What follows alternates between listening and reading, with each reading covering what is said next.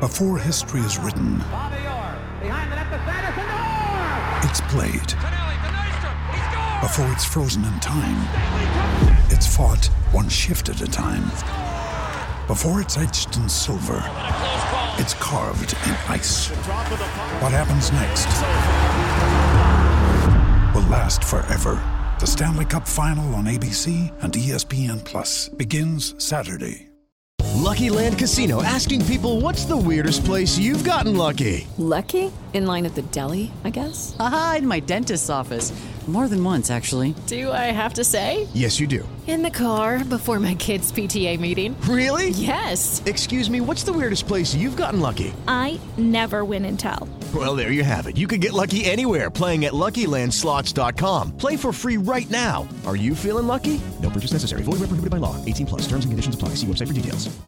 Lucky Land Casino asking people what's the weirdest place you've gotten lucky? Lucky? In line at the deli, I guess? Aha, in my dentist's office. More than once, actually. Do I have to say? Yes, you do. In the car before my kids' PTA meeting. Really? Yes. Excuse me, what's the weirdest place you've gotten lucky? I never win and tell. Well, there you have it. You can get lucky anywhere playing at LuckyLandSlots.com. Play for free right now. Are you feeling lucky? No purchase necessary. Void where prohibited by law. 18 plus. Terms and conditions apply. See website for details. Hello, it's episode 31 of the Glasgow is Green podcast, aka Gigpod. Yes, Rikos, I said it. And it's myself, Stevie, on to speak about the big news that everyone is talking about at the moment. Reidzo has working Wi Fi. Hello, John. Hi, Stevie. Yep. The Wi Fi boys are back in town. Have you, what hotel have you booked into? Uh, one that's very secret where Celtic uh, make deals for new managers in it, so watch this space. But seriously, we're talking about Neil Lennon's departure as Celtic manager for the next half hour and a bit. We might even stretch on longer than that. Let's just get right into it and see what happens. John, were you surprised as I was that Celtic finally acted, albeit far too late with this? No, because I said in the last podcast he wouldn't have been the manager next season. And that performance all night was so poor. I mean, it really was. All right, we missed a couple of sitters, but it was still a terrible performance against a team that were bottom of the league. And I thought that might well be the end of it. And as I said all along, when Lennon said a couple of times that he hadn't spoke to Dominic McKay, I thought there's no way he's going to beat Celtic next season. And there is a way. I mean, I'm, I'm, he's saying it says he's resigned, and I think that might be just sort of save face type thing. I'm not really surprised, and I'm to tell you the truth. I mean, that was appalling the night, and obviously he should have like gone like back in November, or even maybe back in August. Although that was probably unrealistic. But no, I can't say I was that surprised. Well, Celtic today did announce that Neil Lennon resigned from his position as football manager with immediate effect. They went on to say Neil has served the club with distinction as both player and manager, delivering numerous successes, most recently com- completing the domestic treble in December. In his second period as Celtic manager, he's achieved five trophy successes to add his three league titles and two Scottish Cup victories in his first period as manager. I mean, John, despite how frustrating this season's went, in fact, frustrating is just putting it nicely, uh, as dismal as this season's went. To use a cliche, when the dust settles, he will be remembered, maybe not fondly, but certainly as a relatively successful Celtic manager. Why do you think I've always talked about that statue? I might downgrade that now to like a, a bust or a paving stone. When okay, this season has been dreadful, frustrating. Like pick any word, it's been diabolical. But overall, he did do well in in both spells. And I mean, I've never been a huge fan of him as a manager. In both spells as manager, I think he's made mistakes. But for the most part, he got the he got the job done. I mean, this is probably the only season he's been Celtic manager where Celtic have like completely been out the running to win the league. I mean, if you look at his first season, we should have won that league. We won the league every other season. He was managing his first spell, and then when he came back, he won the league when he took over for Rodgers. He won the league his second season, and football teams do have bad seasons. And I said all along that I thought winning nine in a row, winning ten in a row, sorry, wouldn't be simple because it's never been done before. So I mean, he has done well, but I think it's just the fact that it dragged on so long, and Celtic with a typical sort of inertia and thinking like what to do didn't help. And he should have been like he should have lost his job last year. I think everybody knows that, but overall he did do a good job. But of course, this season is what we have to focus on the here and now. We're not going to just be romanticising this. We have to be fair. And we can't just go in two footed in Lennon either, despite the fact that he probably deserves it for some of his antics this season, uh, some of his decisions as well. But uh, how do you feel about the fact that the decision was made? How do you feel for Neil Lennon after all this? Indifferent, really, because I mean, his dream job, I'd imagine, was to manage Celtic, and he had great success at Celtic up until this season. I mean, it didn't help that this was a 10 in a row season that was supposed to take us over the top and etc. But nothing really. I mean, I don't really feel anger. I mean, that I stopped being angry about Celtic long ago. I'm a grown man, Stephen. Just indifferent, really. I don't feel sorry for him. I, I'm no like over the moon that he's gone because it's too late. I'm just really interested to see what Celtic are going to do, like going forward. But I mean, that's for another time because we're talking about Lenny. What do you feel about him leaving? You know, you know me better than a lot of people, unfortunately for yourself, John. Yes. And you know how I felt when, I mean, I was in party mode when Neil Lennon uh, left in 2014. I couldn't stomach the way he was taking Celtic, the direction he was taking Celtic. Yes, we won a league, only losing one game. I believe, you know, we surpassed, was it, or did we just fail to get 100 points? in that 13 14 season? Not sure, but I know we only did lose one game in Aberdeen. No one other people don't pay for this, eh, John? Exactly. But no, um, you know me very, very well and my thoughts with Neil Lennon. That towards the end, the second half of the 12 13 season, he was infuriating me to the point where he was telling me to relax and shut up on Twitter when he had an account. You remember that very well, of course. And 13 14, I just could not stomach the man. However, a lot of people that I have seen have been celebrating it and truly saying how much they now hate Neil Lennon as a person, as a manager. And that's fine because I'm not here to come on and pontificate and say, oh no, you shouldn't be saying that. You shouldn't be hating anyone, especially the manager of Celtic. Because see, in 08 09, John, I utterly resented Gordon Strachan. Gordon Strachan put me off football for a good three or four months. I was delighted after the season ended when we drew 0 0 against Hearts. Rangers won the league at Tannadice. I just thought that's the end of him because it was just like I know there was years of success with under Strachan, but there was a lot of stubbornness as well and just wee man syndrome. It just annoyed me, and I really, really resented him. But now, flash forward, where I don't really feel that anger with Strachan anymore. It would be a bit unrealistic to carry that much of a grudge. So when I saw the news last night when Neil Lennon, it was like when I heard the rumblings of Gordon Strachan when he was leaving in 2009, I was just so excited and really at the time messaging everybody, going onto forums. Just it was like an outpouring of relief. I think at first we were all having to pinch ourselves, going, "It's actually happening. We can move forward." But when I saw the statement, and when you think about it, Neil Lennon will actually be hurting. I think when I take a step back, he was just out his depth, and I just feel a bit relieved now, John, that he's no longer there in charge. Of a talented group of players that he just wasn't getting the most out of. He can move forward. Celtic can eventually move forward, um, and so can we on this podcast, I guess. Aye, I mean, it's good that finally things are getting sorted. I mean, we're going to have a new chief executive. We're going to have, I think, a director of football. I see that's 99% certain that's going to happen. I think we'll have maybe a head coach and no like a sort of tracksuit manager type of thing.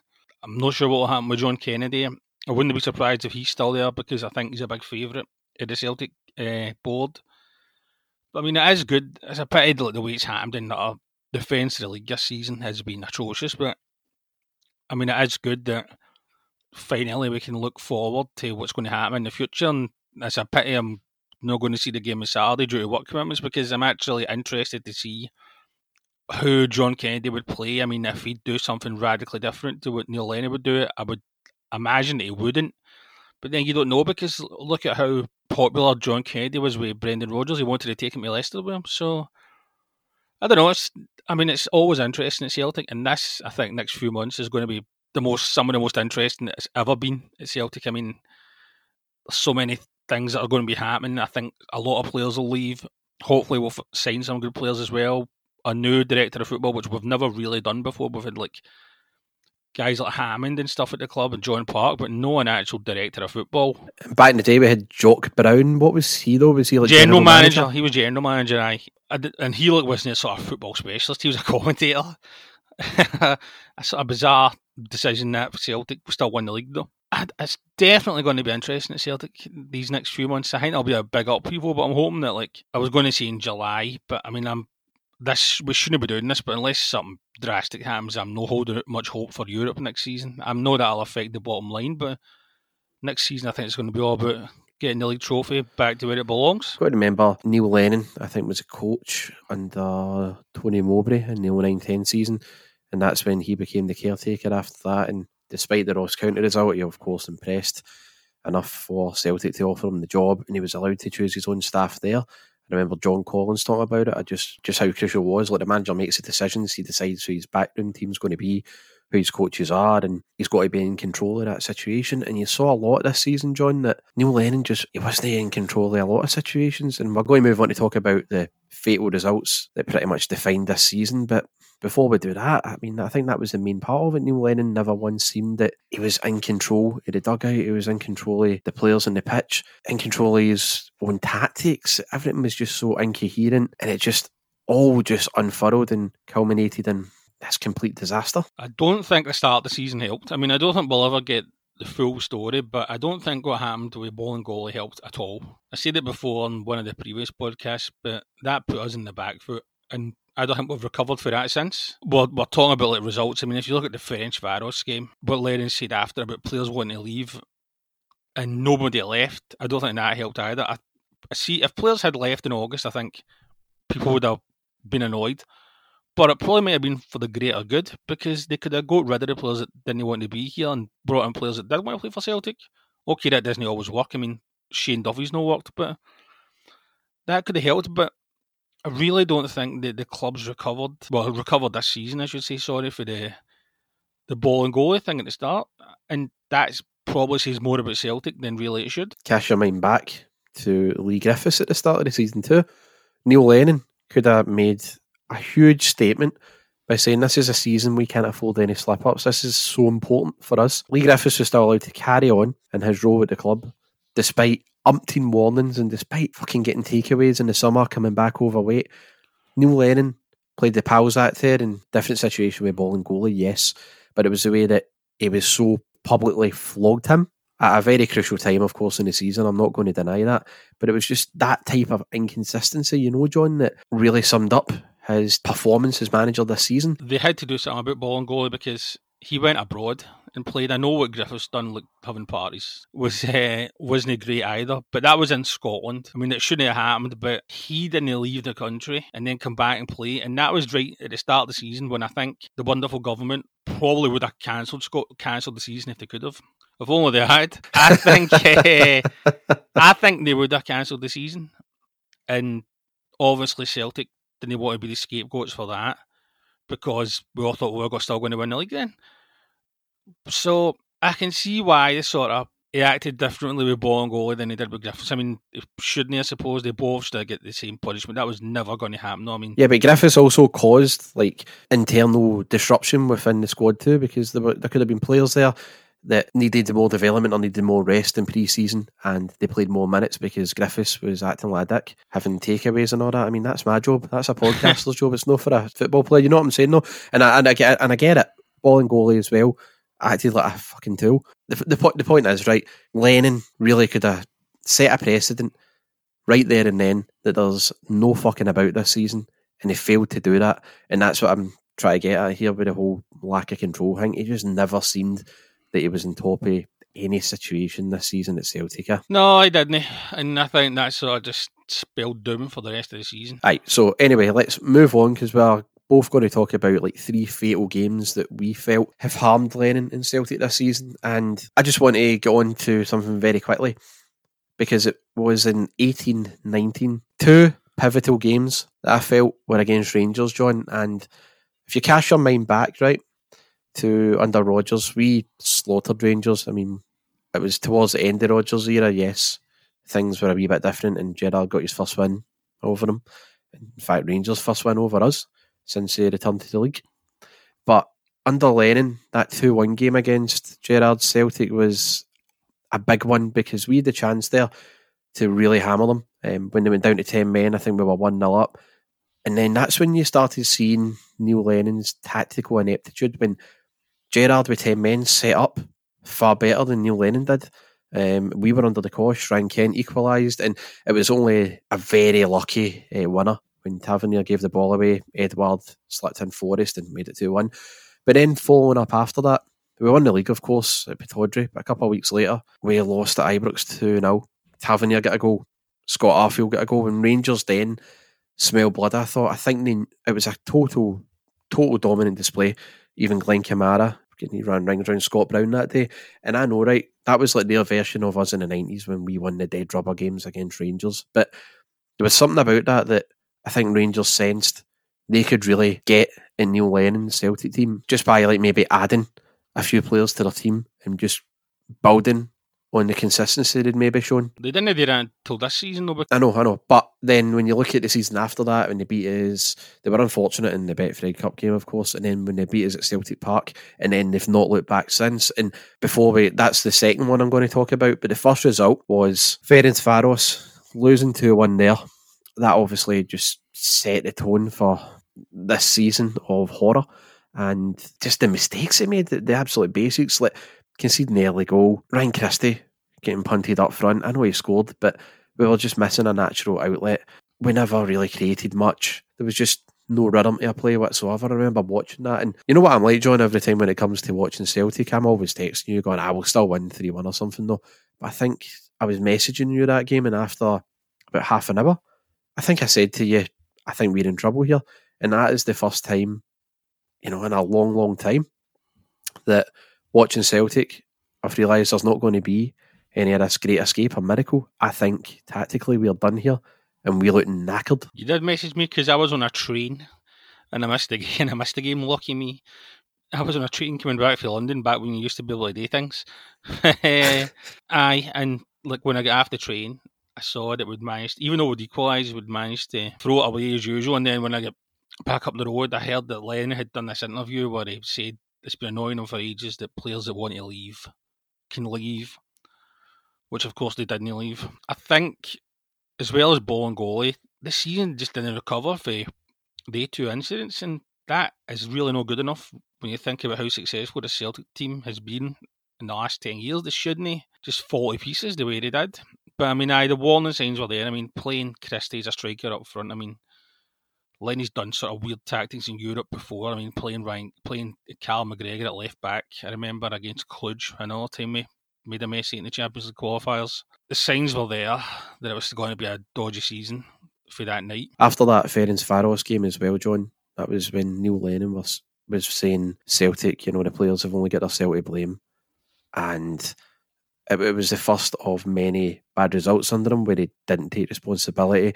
Not taking responsibility, as I said on episode 30 with Spunk Phone, that's been a recurring theme this season. And, you know, it's about showing leadership. It's about taking the responsibility after it and, and, and admitting when you fucked up. But instead, there was this real, real desire to deflect uh, and say it was somebody else's fault. And a couple of times you can get away with that. But see when it's like nine or ten terrible results ain't going to happen. And the big thing for me when I read what he said after it, he said he doesn't know if it was attitude or mentality, but it's cost us again. I'll have to carry the can and take the responsibility for it. That's the irony about it because he never did. Because right after it, he just went to say some players don't want to be here. You're going to have to ask them what the problem is, and you're like, I mean, that's no responsibility there at all. You don't know the meaning of the word, but I mean, I could go on about that game for the next half an hour, and I don't want to take up a lot of your time, John. I know your Wi Fi struggling as it is. So let's talk about your first fatal result in this toxic season. I'm picking the three straw with Aberdeen at Pittodrie. I think it was in October. Yeah. The mistakes we made in that game were just ridiculous. Shane Duffy, I feel bad for him, really, in all honesty, because he just wasn't cut out for it. He had a stinker that day. But the thing that day was we, we still weren't that many points behind Rangers. I think it was like single figures, and I think we still had a game in hand, a couple of games in hand. So if we'd won, I think it was after we'd lost the the first game against Rangers this season. I mean, if we'd won, it'd have been a sign because I wouldn't weren't playing that bad then. Okay, we've started the season badly, but we can still come back and win this league. And we did give away a couple of goals. We were 2 1 down, but then uh, Griffiths scored a belter, and then we got a penalty, and Christie scored, so we're 3 2 ahead. And in previous seasons, Celtic would have just shut up shop and like seen out the win, but we just completely went to bits that day. Aberdeen missed a couple of chances to equalise, and then in the very last minute, our defence just was nowhere, and we gave away a penalty. Scott Wright came on, remember, who's now at Rangers. Uh, he took out four players with one run, and yes, we gave away that penalty. Uh, Lewis Ferguson scored. And can I just say, John, we had one game in hand ahead of Rangers, and that result put us six points behind them. So even at that point, Lee, who hosted this podcast after the Livingston game, the two two each draw, Aye. he is quite interesting because Lee said to me that he felt it was this game that you're talking about here that signalled the end of the league for us. And I'm just surprised because that was like we still had a game in hand and still had three games against Rangers to go. But I'm just surprised as to why yourself and obviously Lee thought this was such a huge one for us. Because of the way we just collapsed, that hadn't happened really at all in the previous nine, ten seasons. We're just unlike this Celtic team that's like usually for the most part like made a strong stuff. We don't unless we're in Europe, let's say, we sometimes like go to pieces, but we don't do it in Scotland and we did. We just couldn't cope when Aberdeen attacked us. That happened loads of times Celtic this season. We panicked, and that didn't happen hardly at all in the last ten seasons. And we were still in the league race then, but that was I think when we started that run in like October, November, like I think two wins in thirteen games, and by the end of that it was finished. But no, I mean nobody able to it that three two win up at Aberdeen really was, I think, a, a killer. If we'd won, we'd been well in it with a game in hand. I think we'd only been like if we'd won the game in hand, maybe been only one or two points behind. But no, that game I don't think we'd have covered for that. That was at the end of our nightmare week, of course, because that was kicked off by a 2 0 defeat at home to Rangers. And that's the second result I want to talk about. I felt that game was just something else. I mean, of course, we were, I wouldn't say ravaged by COVID, but certainly we were weakened by it because Edouard was out, Elhamed was out, Bitton was out, and I think Christie too. But we still had a really good team on that pitch. Uh, we still had players in there that knew how to beat Rangers. Of course, Stephen Welsh came in to play from the start. You had Laxalt making his debut. It was a hard game for them to get thrown into, and I thought they were two of the performers that day were okay, but not getting a shot on target against Rangers uh, and meekly just surrendering was was real warning signs for me. I think after Ferencvaros, I thought, yeah, Celtic in Europe, here we go. But up until the Rangers game, we were winning games. Before that, we won 2 0 at McDiarmid Park without playing well. And I thought it's just a slow start to the season. I've seen it before. We'll eventually find a rhythm. We'll find we'll get into a stride. Didn't happen. When the first five minutes, it was like watching Rangers when they came to Celtic Park in the December 2019 game. First five minutes, they just had all of the ball. They knew exactly how to press us. They knew what we were going to do. They prepared far better than we did. So they got a goal, of course, from a set piece, which would be a trademark of this season. We just couldn't defend them. Connor Goldson got in ahead of Shane Duffy. Barkas, that was one of the games as well for him, that his confidence just seemed to be hit after it. People were saying that he could have done better after both goals. Maybe the first one, second one, I really I thought he was blameless. But that was when Shane Duffy started coming in for a lot of criticism too after a fairly solid start. You know, your goalkeeper and your main uh, defender at the time. And the pairing just never really were able to shake that off. Um, it was it the darkness plagued them ever since that game. Rangers just drew first blood.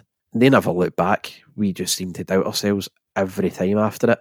And once more to finish this one off and my point here with it, not getting a shot on target and not working Allan McGregor was just uh, seriously, seriously concerning, John. I know. I mean, before that game, I didn't think we'd win. To tell you the truth, I was surprised at how meek we were. I think we'd like one effort, and it was or two efforts. I think we had uh, Elyounoussi, and it was a good chance. We lobbed over the bar, and I think we'd won for Griffiths near the end. But that's about it. And no, I mean, it's not they were never good, obviously, lose to Rangers, but that really was insipid. He didn't have a shot on target. And like the fact it was played in silence with no fans, was just a weird day on. And no, that really put us in the back foot. And as you say, the Rangers didn't look back and we didn't do anything. Give me your second fatal result. Right, I know we've both picked games against this team, but I'm going to pick uh, Sparta Prague at home. I mean, I think this really has to go down as a low point in the season. And when you think about how bad we've been this season, that's saying something. I mean, I think they were playing the reserve team. There's so many players out with the virus. I mean, they were genuinely ravaged by COVID. That was Aye. that was been ravaged. They had like eight players out or something. Yeah, They had eight players out. I think they were playing rubbish in their domestic league as well.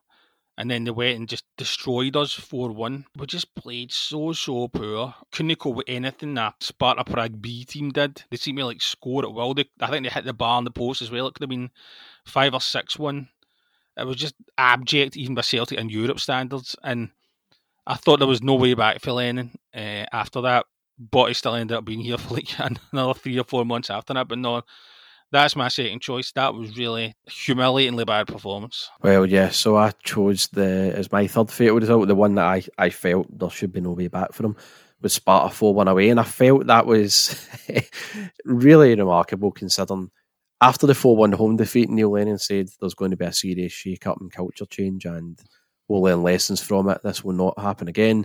Ryan Christie was in the Celtic media sort of interviews all week and in the newspapers saying how it's a grudge match going to Prague. Ah. This time it's personal, all that. Kevin McGregor was the same. I think he was guilty of it, saying Prague are in for it. So we went 1 0 up. Edouard scored. Cracking goal when you're thinking, I could maybe take a couple off this mob. Within 10 minutes, they equalised. They then scored another one just before half time. You knew when they made it 2 1. That was it. There was no way we were coming back. We looked shell shocked. Never mind the, the equalising goal. We looked shell shocked just to be in the lead. It was as if the team went, God, can't believe we're 1 0 up away in Europe? What do we do here? They just buckled. They just imploded. The goal we conceded for the corner was embarrassing. And then that guy who scored the hat trick at Celtic Park, Lucas Julis, I think it was, he went and scored two that night. The last goal was just a farce. Bain off his line at like 30 yards or something. The guy took it round him, and then McGregor sprinting full pelt to go, you know, to stop him hitting it into the empty net. The guy just took it round McGregor. He was practically laughing when he did it. I felt when you've got a guy here just showing up, Callum McGregor, who is a distinctly good international footballer for us, something's not right. And to get beat 4 1 again off Sparta Prague when we were in the media with all these sound bites giving it, it's never going to happen again. I thought, nah, do the right thing. Punted out of Europe after that twice when the year wasn't even out. And, and unfortunately, as you said, weirdly, a few months later, he was still in a job. I couldn't believe that.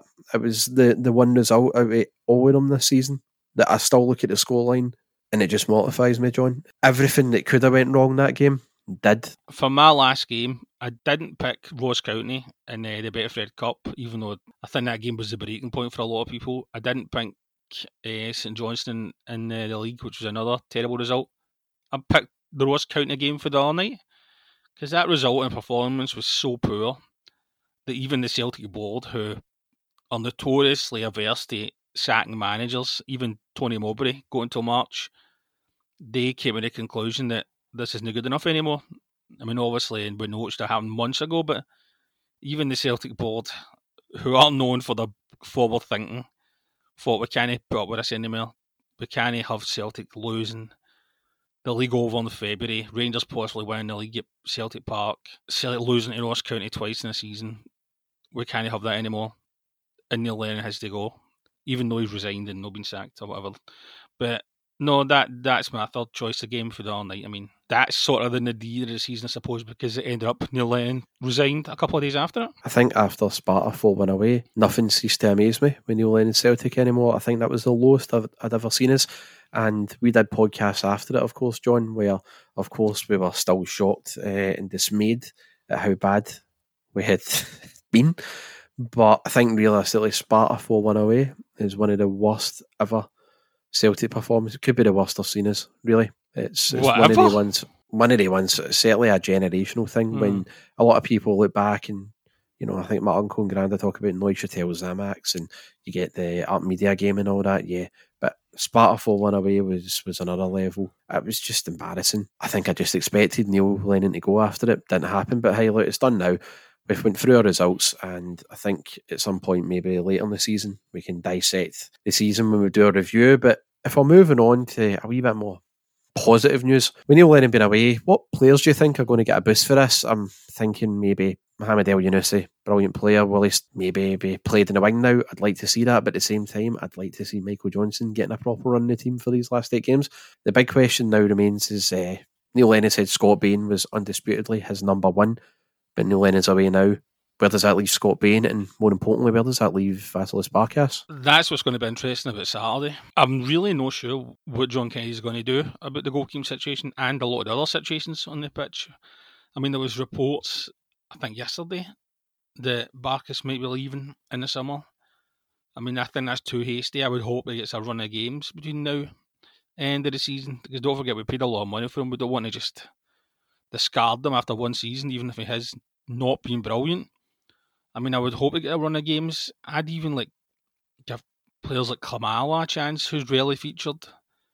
As you said, maybe say could play in his preferred position. I would imagine Welsh will still get a run in the team because for the most part he's done well. Mikey Johnston as well. I mean, not been seen much recently. It'd be good to get him back. I, it's, it'll be interesting to see what Kennedy does. I mean, it's hard to tell if the team's going to get a boost for it or no because we're still going to lose the league. I mean, all we've got is pride to play for, and we didn't play like that the other night against Ross County. I don't know what's happened behind the scenes. You don't know what's happened behind the scenes. I guess we'll find out at some point. There could be disruptive influences, and the team's still there. We just don't know. I'm just wondering as well, John. Could we see some loan players maybe come back to the club with a better mindset after this, such as maybe Marian Shved as well? I know he's doing better on loan than he has been he has been recently. I'm I'm not sure though about his future. I mean, of course, it all depends on what the new manager thinks. I'd imagine everybody would have a clean slate.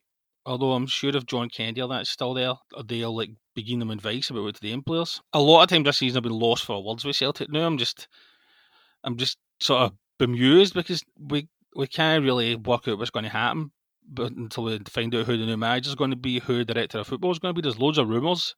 I would hope that to stop the rumours going a frenzy would announce at least a director of football before the end of the month. I mean, I think that'd be a good start.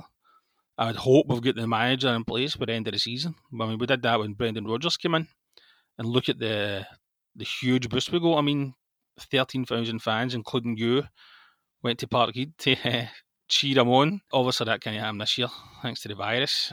But Oh, well, I don't know. Maybe things will be open by then, and maybe hundred fans can go and see the new manager. No, I mean, I would hope that things are getting done behind the scenes. I mean, I've seen a thing that Stephen McGowan for the good old Daily Mail, who's well plugged in at Celtic, he says they've been interviewing like directors of football already. So, I mean, I would hope that's sorted soon. And maybe even he'll have a look at the players that we've got and can help judge if they're worth keeping or not. Because I think the director of football will be taking a big role from now on. So I mean, we'll we'll just need to wait and see. In terms of a new manager, no, of course we'll do a podcast nearer the time when it comes to the end of the season about who the new manager is going to be because they're going to have to announce something before the end of the season or as soon as it's done regarding who the new manager is because we have got such a crucial season next season domestically trying to wrestle that title back off Rangers also the European qualifiers as we talk about that we're going to be before we know it they're going to be upon us if you could have the choice to have any manager at Celtic what one would you go with any manager at all or any of the candidates that are rumoured. On a fairly realistic scale as well. I mean, I'm not saying to you, you know, I mean, Guardiola or that, that's never going to happen. But I'm talking ones that are currently unattached to a club now. Well, I think Eddie Howe would be a sort of a good appointment. I mean, I know he's no worked for a like really big club before. I'd have a slight concern that I think Scottish football might be a bit of a shock to him because when he managed Bournemouth, I mean, he got him, I think, for like the third division up to the Premier League, which is pretty incredible. And like, kept them up there for years, and they're not a big club at all he was used to pressure there. It was different kind of pressure. I mean, I think a team like Bournemouth, you're allowed to like, lose a game once in a while. Can't do that at Celtic. But in a way, sort of reminds me a bit of Brendan Rodgers. I mean, I don't think he's as good a manager as Brendan Rodgers, but he's just got like something about him. Like, I don't know, I think he'd like maybe play an attacking style of football as well. Think it'd be a forward thinking appointment as well. I mean, too many times at Celtic we've just appointed guys that are pals with people, allegedly, or ex players okay, that doesn't always work. I mean, look at what happened with Ronny. Although it did work, I suppose, because he won his league twice. But I mean, it didn't work the way we wanted it to. But I mean, when we like go really like go for broke and bring in big names, Martin O'Neill and Brendan Rodgers, two are probably Celtic's best managers in the last 30, 40, 50 years, I'd say. And okay, maybe Eddie Howe isn't as high profile as them, but he did do well in the Premier League. That's no guarantee he'll do well in, at Celtic. I mean, Tony Mowbray, didn't he? But I think an appointment like Eddie Howe would get the fans back inside and generate a bit of excitement, which is really what we're needing. I think if we appointed somebody like, I don't know, let's say Roy Keane, I just don't think that would go down well at all. I don't know, maybe it would, but I just think like he's not been a very good manager really in the past. He's not been a manager for a while. I just think that'd be seems like old pals act, bringing somebody in that's mates with people at Celtic. I just don't think that would go well at all. But I think somebody like Eddie Howe would be a sort of a statement that we're looking towards the future. This new regime with the new uh, chief executive, the new director of football, and the new the new manager slash coach. So I go for Eddie Howe. Who would you go for then? Again, within a realistic sort of frame, somebody who's without a club now, and he was last the head of international relations and scouting at New York Red Bulls. It would be Ralf Rangnick, who was managed against Celtic in the eighteen nineteen season against Brendan Rodgers. He beat us 2 0 with Leipzig, and then Rodgers beat him 2 1. I mean, that would mark out if we get somebody like him, John. But the thing is, you can just tempt Ralf Rangnick by saying, right, here's a Celtic job. You'll have total control because you, you know what it is at Celtic. Total control isn't a, isn't a given. Aye. And that's what he demands. Now, he is not somebody who sticks around at a club if he's unhappy. Like, if he's pissed off, he will walk. Um, I've seen it before when he was at Stuttgart, Hannover 96. He was also at Hoffenheim. He lasted five years at Hoffenheim from 06 to 2011. But I've read that book, Wings of Change, and you see with a mindset like him that if he's not happy with the people that are there um, and he can't get them replaced, then he will have no problem just footing off. And I don't know if I could take it, John, if we got somebody like him in. I mean, the, the joy and the euphoria of Celtic getting a manager like him, and then after three months, he's saying something like, "Nah, well, that Dermot Desmond is far. He's too interfering for me. I'm away, and we're back to square one, man. It would kill me. So, as much as I'd love to see that, I, I, I'd see this playing style though, John. The playing style, the aggressive pressing system, and his philosophy on football, where he says when you lose the ball, you've got a target to retrieve it again in five seconds. When you get that ball back, you've got a target to shoot towards the opponent's goal for 10 seconds. The philosophies like that, man, is, is honestly, I think it's a, it would be a breath of fresh air at Celtic. And after, I think we are both grown up seeing Celtic playing really good football. Aye, okay. Sometimes we haven't won when that's been the case, but it's been a far cry from what we've been served up this season under Neil Lennon. And that would be my choice, but I'm saying all that and we'll end up fucking getting Malky Mackay or something. at least the at least the at least the club wouldn't have a lot of scandals with him. No, no, he's a clean pair of hands. For once, you really can't predict what's going to happen at Celtic. Not even me. Aye, exactly. I have no clue who's going to be the director of football or the coach slash manager. I have no idea whatsoever. It could be anybody. Well, no anybody, but I mean, it could be like any any number of people. I'm so. It's, it's not like there's like no obvious candidates out there. I mean, there's a there'll be a lot of people interested in the jobs. I'd say, even though this season has been a write off, like Celtic are still a big club. I mean, when we get the fans back, all right, this sounds a bit like Lenny, but I mean, I think the fans will back the club again because fans are just desperate to get back to football again.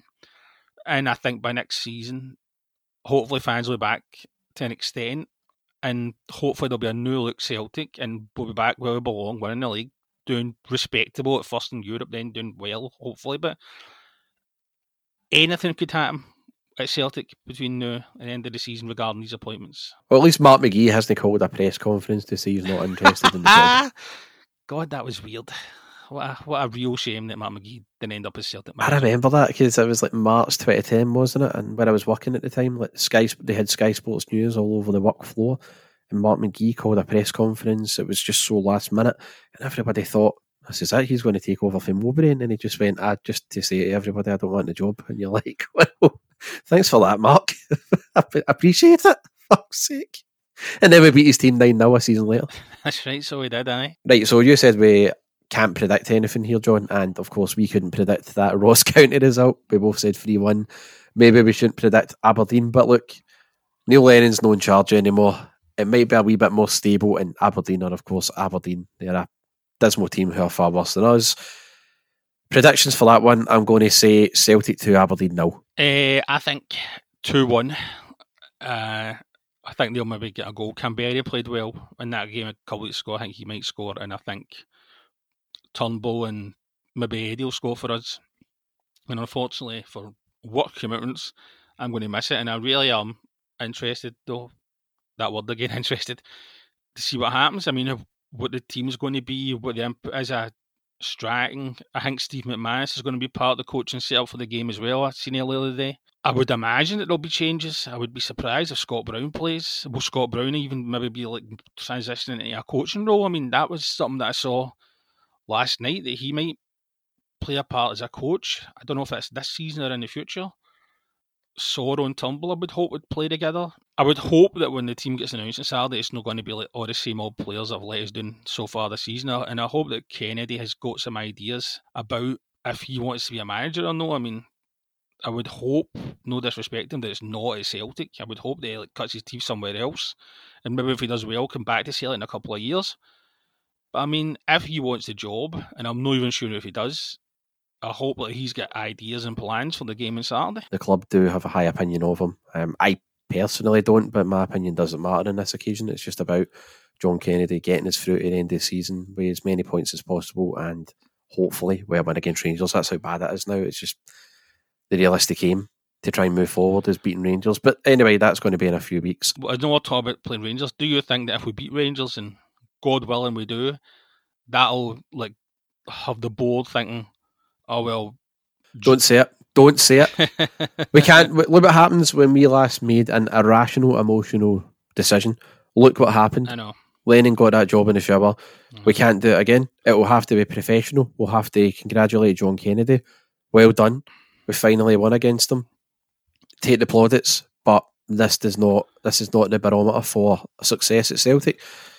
There's not a chance that you're getting a job next season. It has to be an experienced manager. We can't go into it with John Kennedy. It just can't. It's far too important, and it could end up ruining him. And John Kennedy probably has a future in football management, and I'm sorry, we we just can't afford to do that. No, and for what it's worth, I don't think we will do it this time. I mean, it wouldn't surprise me if John Kerry's still at Celtic, but I mean, with the director of football coming in, I mean, I doubt very much that even if we do hopefully beat Rangers, would give John Kennedy the job. I think that it'll be somebody else completely that's in charge of the team when we play Rangers next season. But I think it'll probably be John Kennedy for the last two games this season against them. I think John Kennedy will probably be even if the results like deteriorated, I imagine it'll still be John Kennedy. Well, hopefully it is just for these last eight games and that's it. Because if John Kennedy is, of course, announced as the permanent manager of Celtic for next season, I don't know if Gig Pod will be around, John. I mean, you might be running it. I, I won't be involved, so that's a that's a mantle you'll have to take up, ah, John. you'll have to step up to being the lead host of Gig Pod. I don't want to infect the rest of the Celtic support with my negative opinions on that club any further. I've had enough of it this season.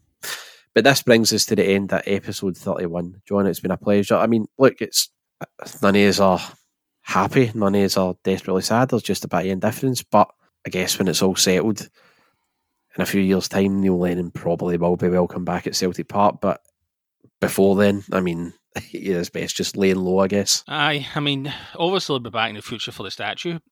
I think he has been a good Celtic manager. I was just thinking, like, as a player, I thought he was great up until like the last, maybe the last season, where I think just time caught him.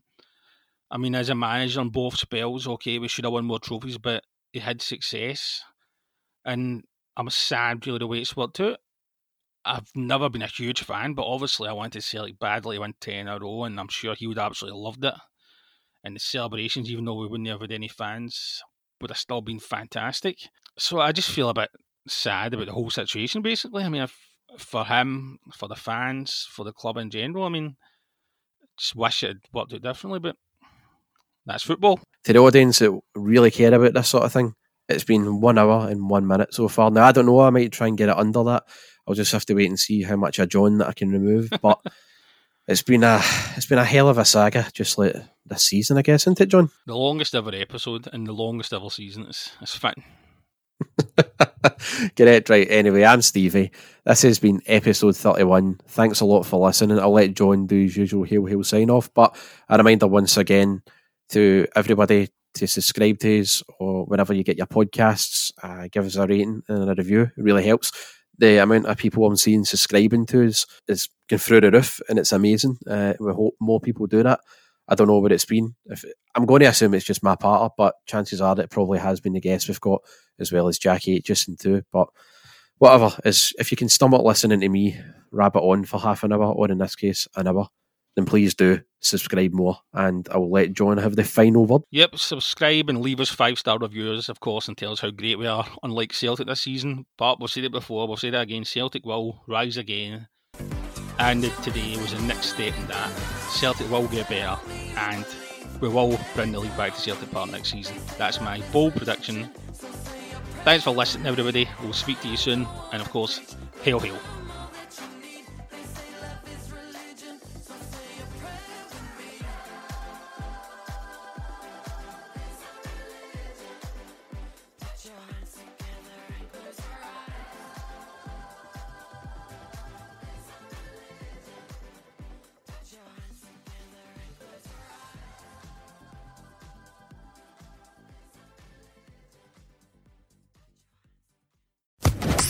Social Podcast Network.